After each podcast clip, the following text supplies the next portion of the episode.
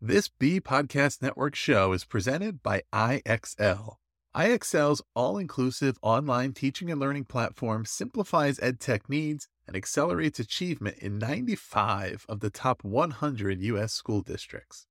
IXL delivers personalized learning across a comprehensive pre K 12 curriculum, including math, language arts, science, and social studies, and it helps you assess student performance through actionable real time insights at every level of your school or district. This one solution performs work that typically requires dozens of different tools. Want to find out why so many leading districts trust IXL? Visit ixl.com forward slash BE. That's ixl.com forward slash BE. Every child deserves a team. That's the belief behind Jigsaw Learning, a proud sponsor of the B Podcast Network and it's why the company, founded by educators Kurtis and Lorna Hewson, focuses on ensuring success for all learners through collaborative response, an approach in which every child is supported by a team. Through customized professional learning that incorporates workshops, leadership development, online learning opportunities, and more, Jigsaw Learning can guide you every step of the way to create a plan to maximize the collective capacity in your schools. Learn more at jigsawlearning.com TL Talk Radio, Season 7, Episode 18.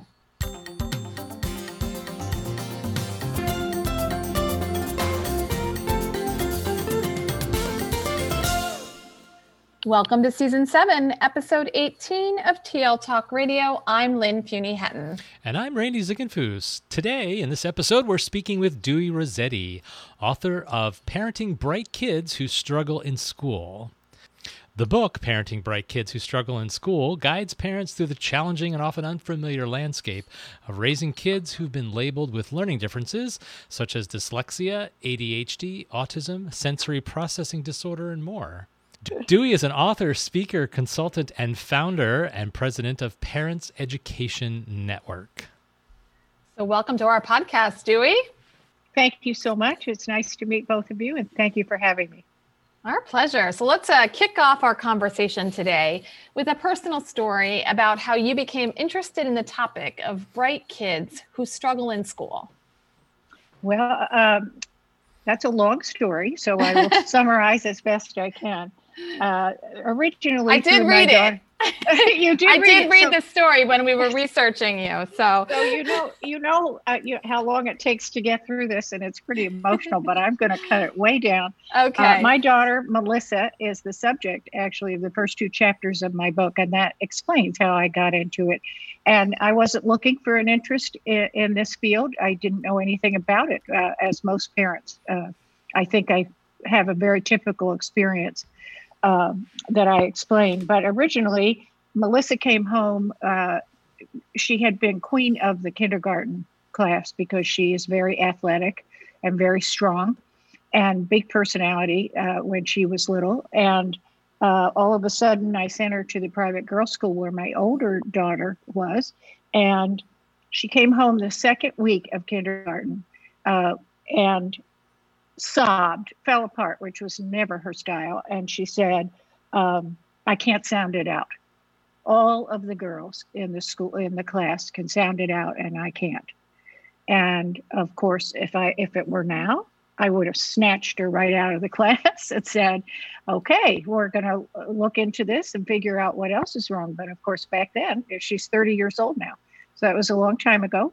That was kind of the start of a long journey for me uh, to figure out a why she couldn't sound it out and what that actually meant, and b uh, it was really made much worse by the fact that I, her emotional uh, stability really went away during that period when I was trying to explore, and so we kept her in that school, uh, and this is where I wear my hair shirt.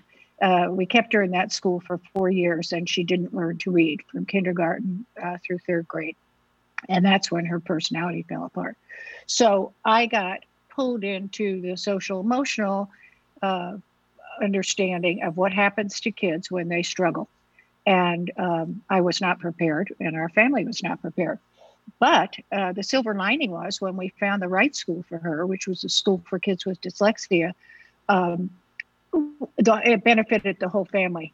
I became immersed in the school. It's about uh, an hour from San Francisco, and we drove down every day and drove back, and we became very close, my daughter and I. And I got to understand who she was.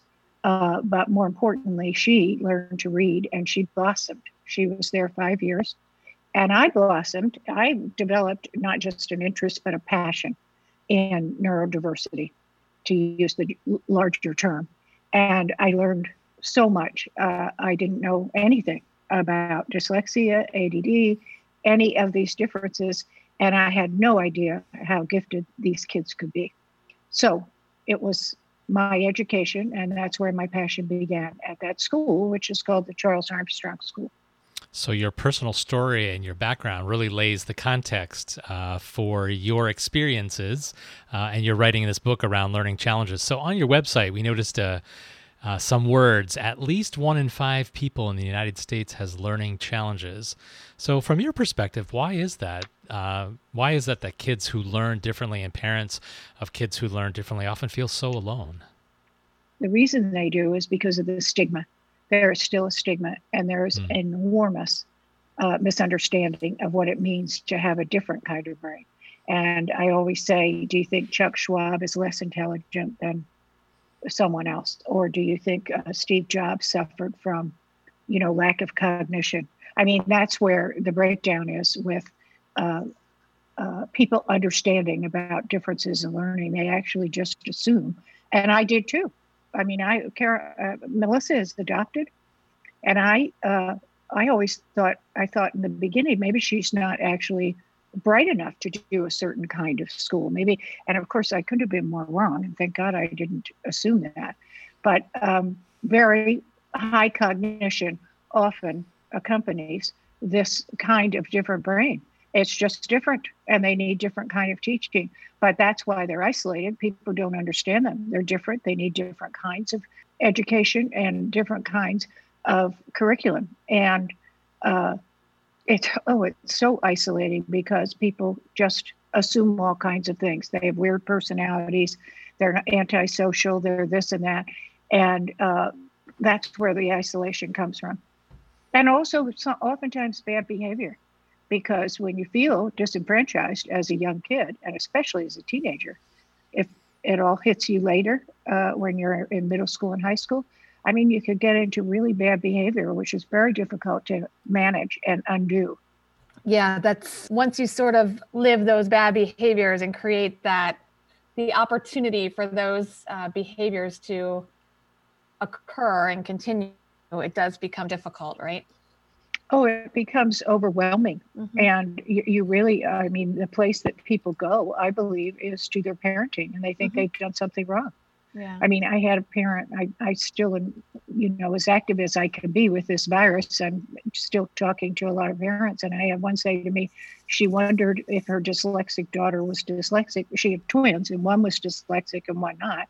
And she said she wondered if it had to do with the fact that she used in vitro uh, fertilization to get oh my pregnant. Goodness. Oh, please. I mean, you just look everywhere for to blame, you know, blame, blame because this kid is struggling. It's very, you know, I don't have to say how hard it is to watch your child struggle like that mm-hmm. and the social emotional fallout um, that occurs, which is extremely well explained in my book because that's that was the hardest part of it for us was four years of, as I said before, my daughter Melissa um, falling apart and becoming a very different kind of child.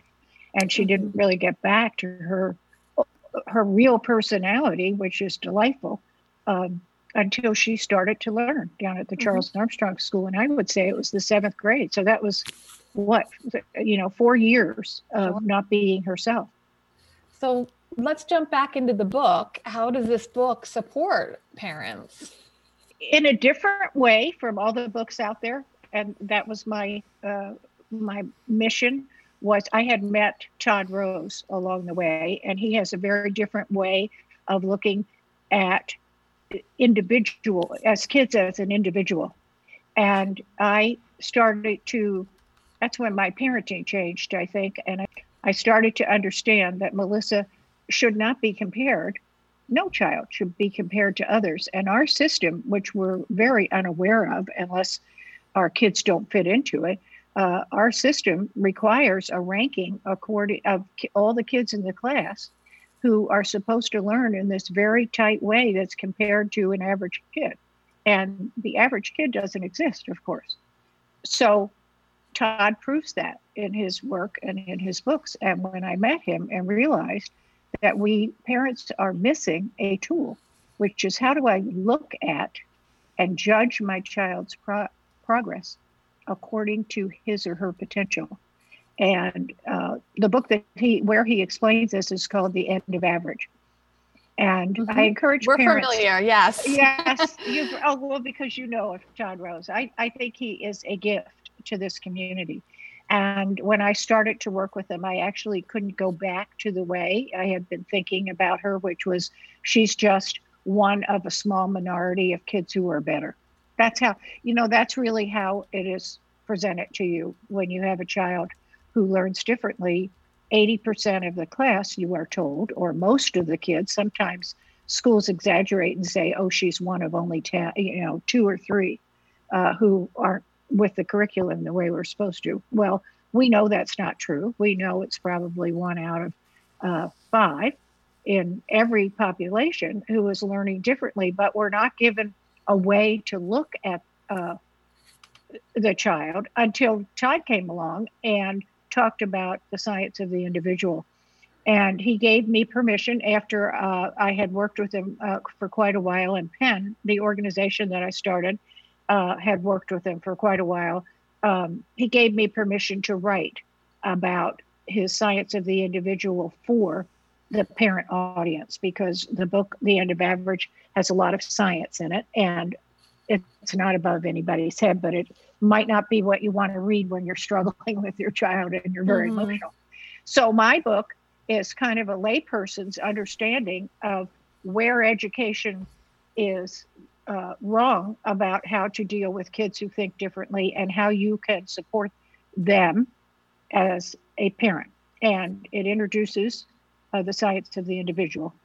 And in addition, I just think it's a very hopeful book. A lot of people get kind of think it's the end of the road for their kids academically when they get a diagnosis, which is, you know, a very negative way to look at neurodiversity.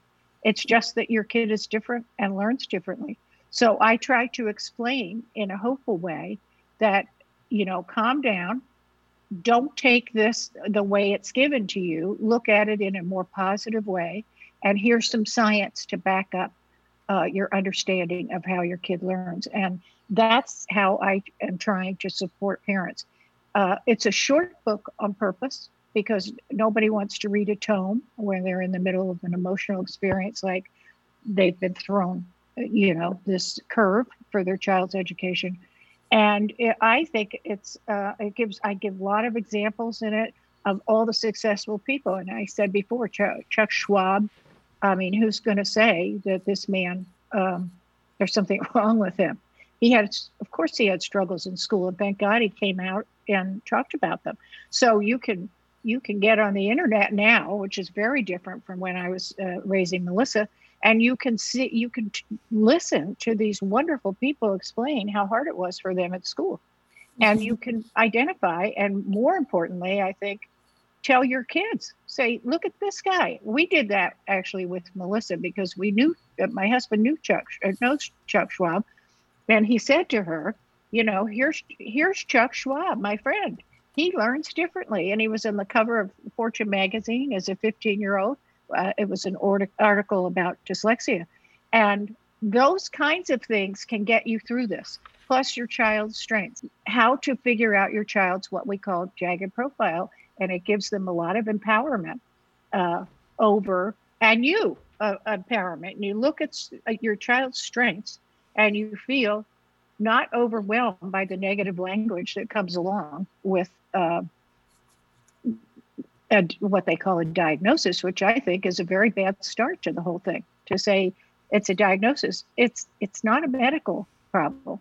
It is something that can be dealt with actually easier and easier now that different kinds of schools are coming on. Mm-hmm. So we love that connection to Todd Rose's work, and it's definitely a, a, framework or way of thinking that helps us to better understand those with learning challenges. And you mentioned the jagged profile. So dig a, dig a little deeper into that, Dewey. How how can parents take this concept of the jagged profile and better understand their special learners?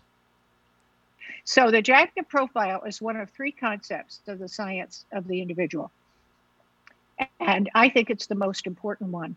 And the concept says, the principle says that everyone, each person has a profile of strengths and weaknesses, challenges, whatever word you want to use. Everyone has strengths, therefore.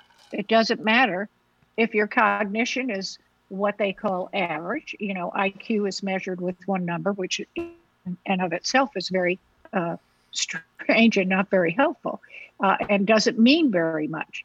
Uh, and it is measured in one day or two days on a test. So this is a very robust way to look at your child's personality and skills and things that you can develop in them, strengths and weaknesses. And if you look at my book has an example of what this might look like if you graphed it. And it is very comforting to look at, for example, what your teachers are telling you about your child and then graph it. Where are the strengths? Where are the breakdowns? And so you uh, you get to know your child with regard to you know with respect to who he or she is and what their basic abilities are. And more importantly, they get to understand where their breakdowns are and how they can use their strengths to work around them. It is a very robust concept and one that I think is so important for parents to start to use. I would love to change all the language in these uh, conferences and say, here's your child's uh, basic profile because it doesn't have any judgment in it it's not oh this is where your child can't yeah. do the work and has mm-hmm. to be remediated. It immediately gives you an impression that this child is a complex person which they all are we all are. And here here are the things you should focus on which is another change that you can use. Don't focus on the bad stuff on the stuff that's hard uh, for that child. Focus on the things that make life easier and then use that. And so use that to uh, scaffold the things that are hard. Based, more of a strength. So that's the first approach. concept, and I go on about it because it is. I think it is. It, it could change everything in schools if we use this kind of language, and that's really what. Uh, or and certainly at home, it is wonderful uh, for a child to grow up thinking I'm very complex, and this is this is who I am, instead of saying I can't. You know, I'm not a person who can read. I'm a bad person. I mean, and I'm not smart. So, but the other two concepts complement that and really are entangled with it, which is the second one that I think is very important as well, and we miss it a lot in looking at kids' strengths, is that context matters way more than we realize. And uh, the example that Todd uses in his work is, you know, a pitcher who, I mean, sports are easy, I think, for a, a lot of kids too, uh, for analogies. A pitcher looks at a ballpark and says, This kind of ballpark is much better for the curveball that I do because of the wind and the, the way I can use the wall that's closer to, you know, the, all the dynamics of a physical space uh, work better for my kind of pitching than, you know, another ballpark, for example. So that's a physical difference. But if I like to speak, for example, to a smaller group like 50 parents than I do an auditorium, that me- says to me I should just accept speaking assignments when I get to do one again with, people uh, after the pandemic. Uh, I should accept speaking assignments that actually um, have these small groups where I can make a connection, and it makes my life easier.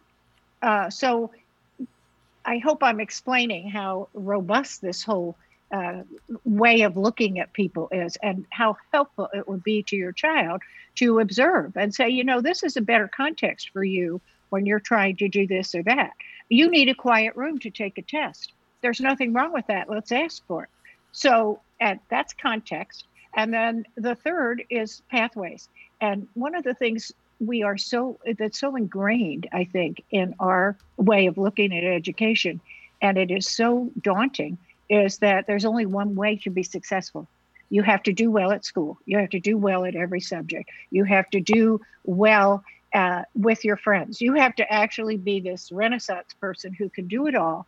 But then you have to be better than everyone else. So uh, it, it's just such a once you understand uh, Todd's thinking and the science behind it, you realize that this is this is impossible and it doesn't make any sense. So you know, if you tell your child what their profile is, if you make them comfortable with it and give them control over what pathways they take and which kinds of things they want to pursue that have to do with their strengths and interests, how much better is that? It seems to me it just makes perfect sense. And well, that is try- a great that is a great uh, spot to jump in.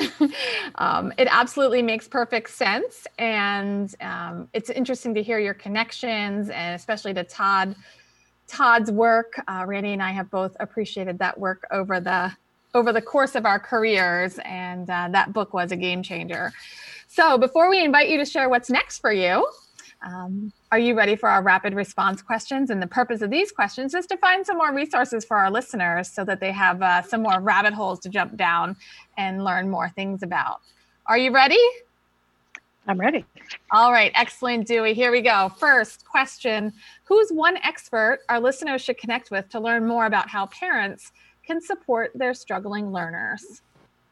If you really want practical ways of looking at your child and understanding and being hopeful about your child. I think the most important person uh, to consult with, you know, that he has a lot of books. He has now so many YouTubes and uh, TED Talks and so forth is uh, a man named Ned Hallowell out of Harvard.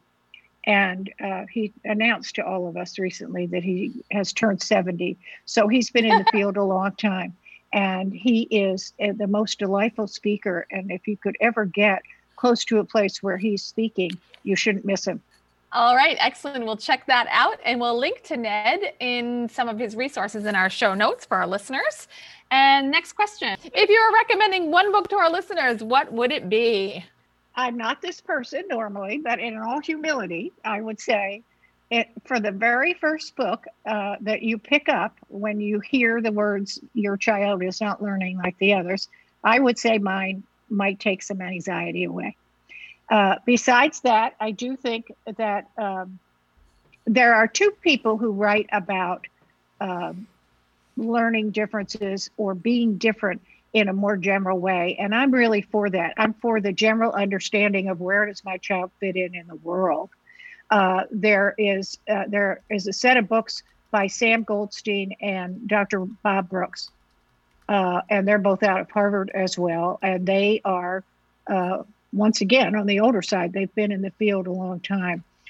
I think for specifics about dyslexia and ADHD, you uh, people would want to read David Flink. All book. right. Excellent. We will add all of those great suggestions to our show notes for our listeners. Uh, last question What online site or resource do you learn from regularly? There's a site called understood.org. Understood.org. Excellent. We will link that into the show notes as well. All right, Dewey. So thanks so much for being here. Before we wrap up our conversation, what's on your radar? What's coming up that you'd like to share with our listeners? I would like people to re- encourage people to write to me uh, on email uh, if they are interested in starting a conversation again. Um, because I my interest never wanes, and the more I hear from parents who need answers or who are struggling or who have found wonderful solutions, uh, the more fired up I get and uh, more interested again. What I have learned in the short time since my book has been published and when I've been talking to others is that there is still a need for the organization that we started and we actually gave to another larger organization about five years ago. And people say there is a uh, void in giving the kind of information that we gave for parents and faculties and so forth by having speakers. And maybe it would have a different format now, but I think there is room for an organization that we had called Parents Education Network, PEN, to help parents and support them. Uh, and I think the difference would be this time that it would be run and organized and started and would have a very different form, I know, by the young people that we saw grow up and talk about in our organization, talk about their differences and become very successful adults. And I know several here in the Bay Area. I would love to reach out across the country and say, let's do it on Zoom and let's find some people, young people interested in sharing their story and helping other other people, young people who are struggling uh, in school, and tell them that it's going to be okay, and tell them how it's going to be okay. I just think that would be so empowering for everyone. Yeah, I'd love to see that. Building networks. Well, we'll see if uh, right. we get any takers from your podcast with us today. So it's been great having I'd you be here. Thrilled if you did. Thank you so much.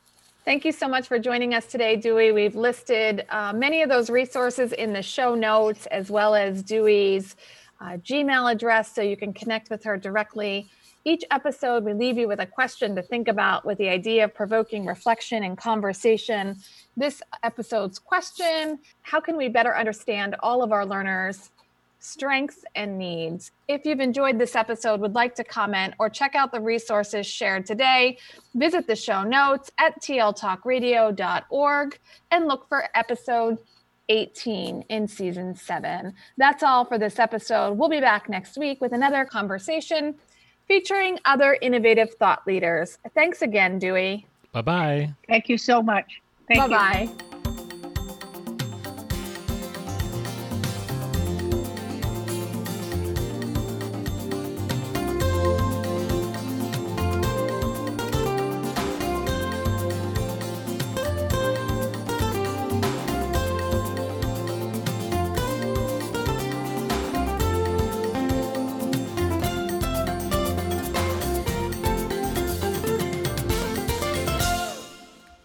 You want to simplify your school's technology, save teachers time, and improve students' performance on state assessments?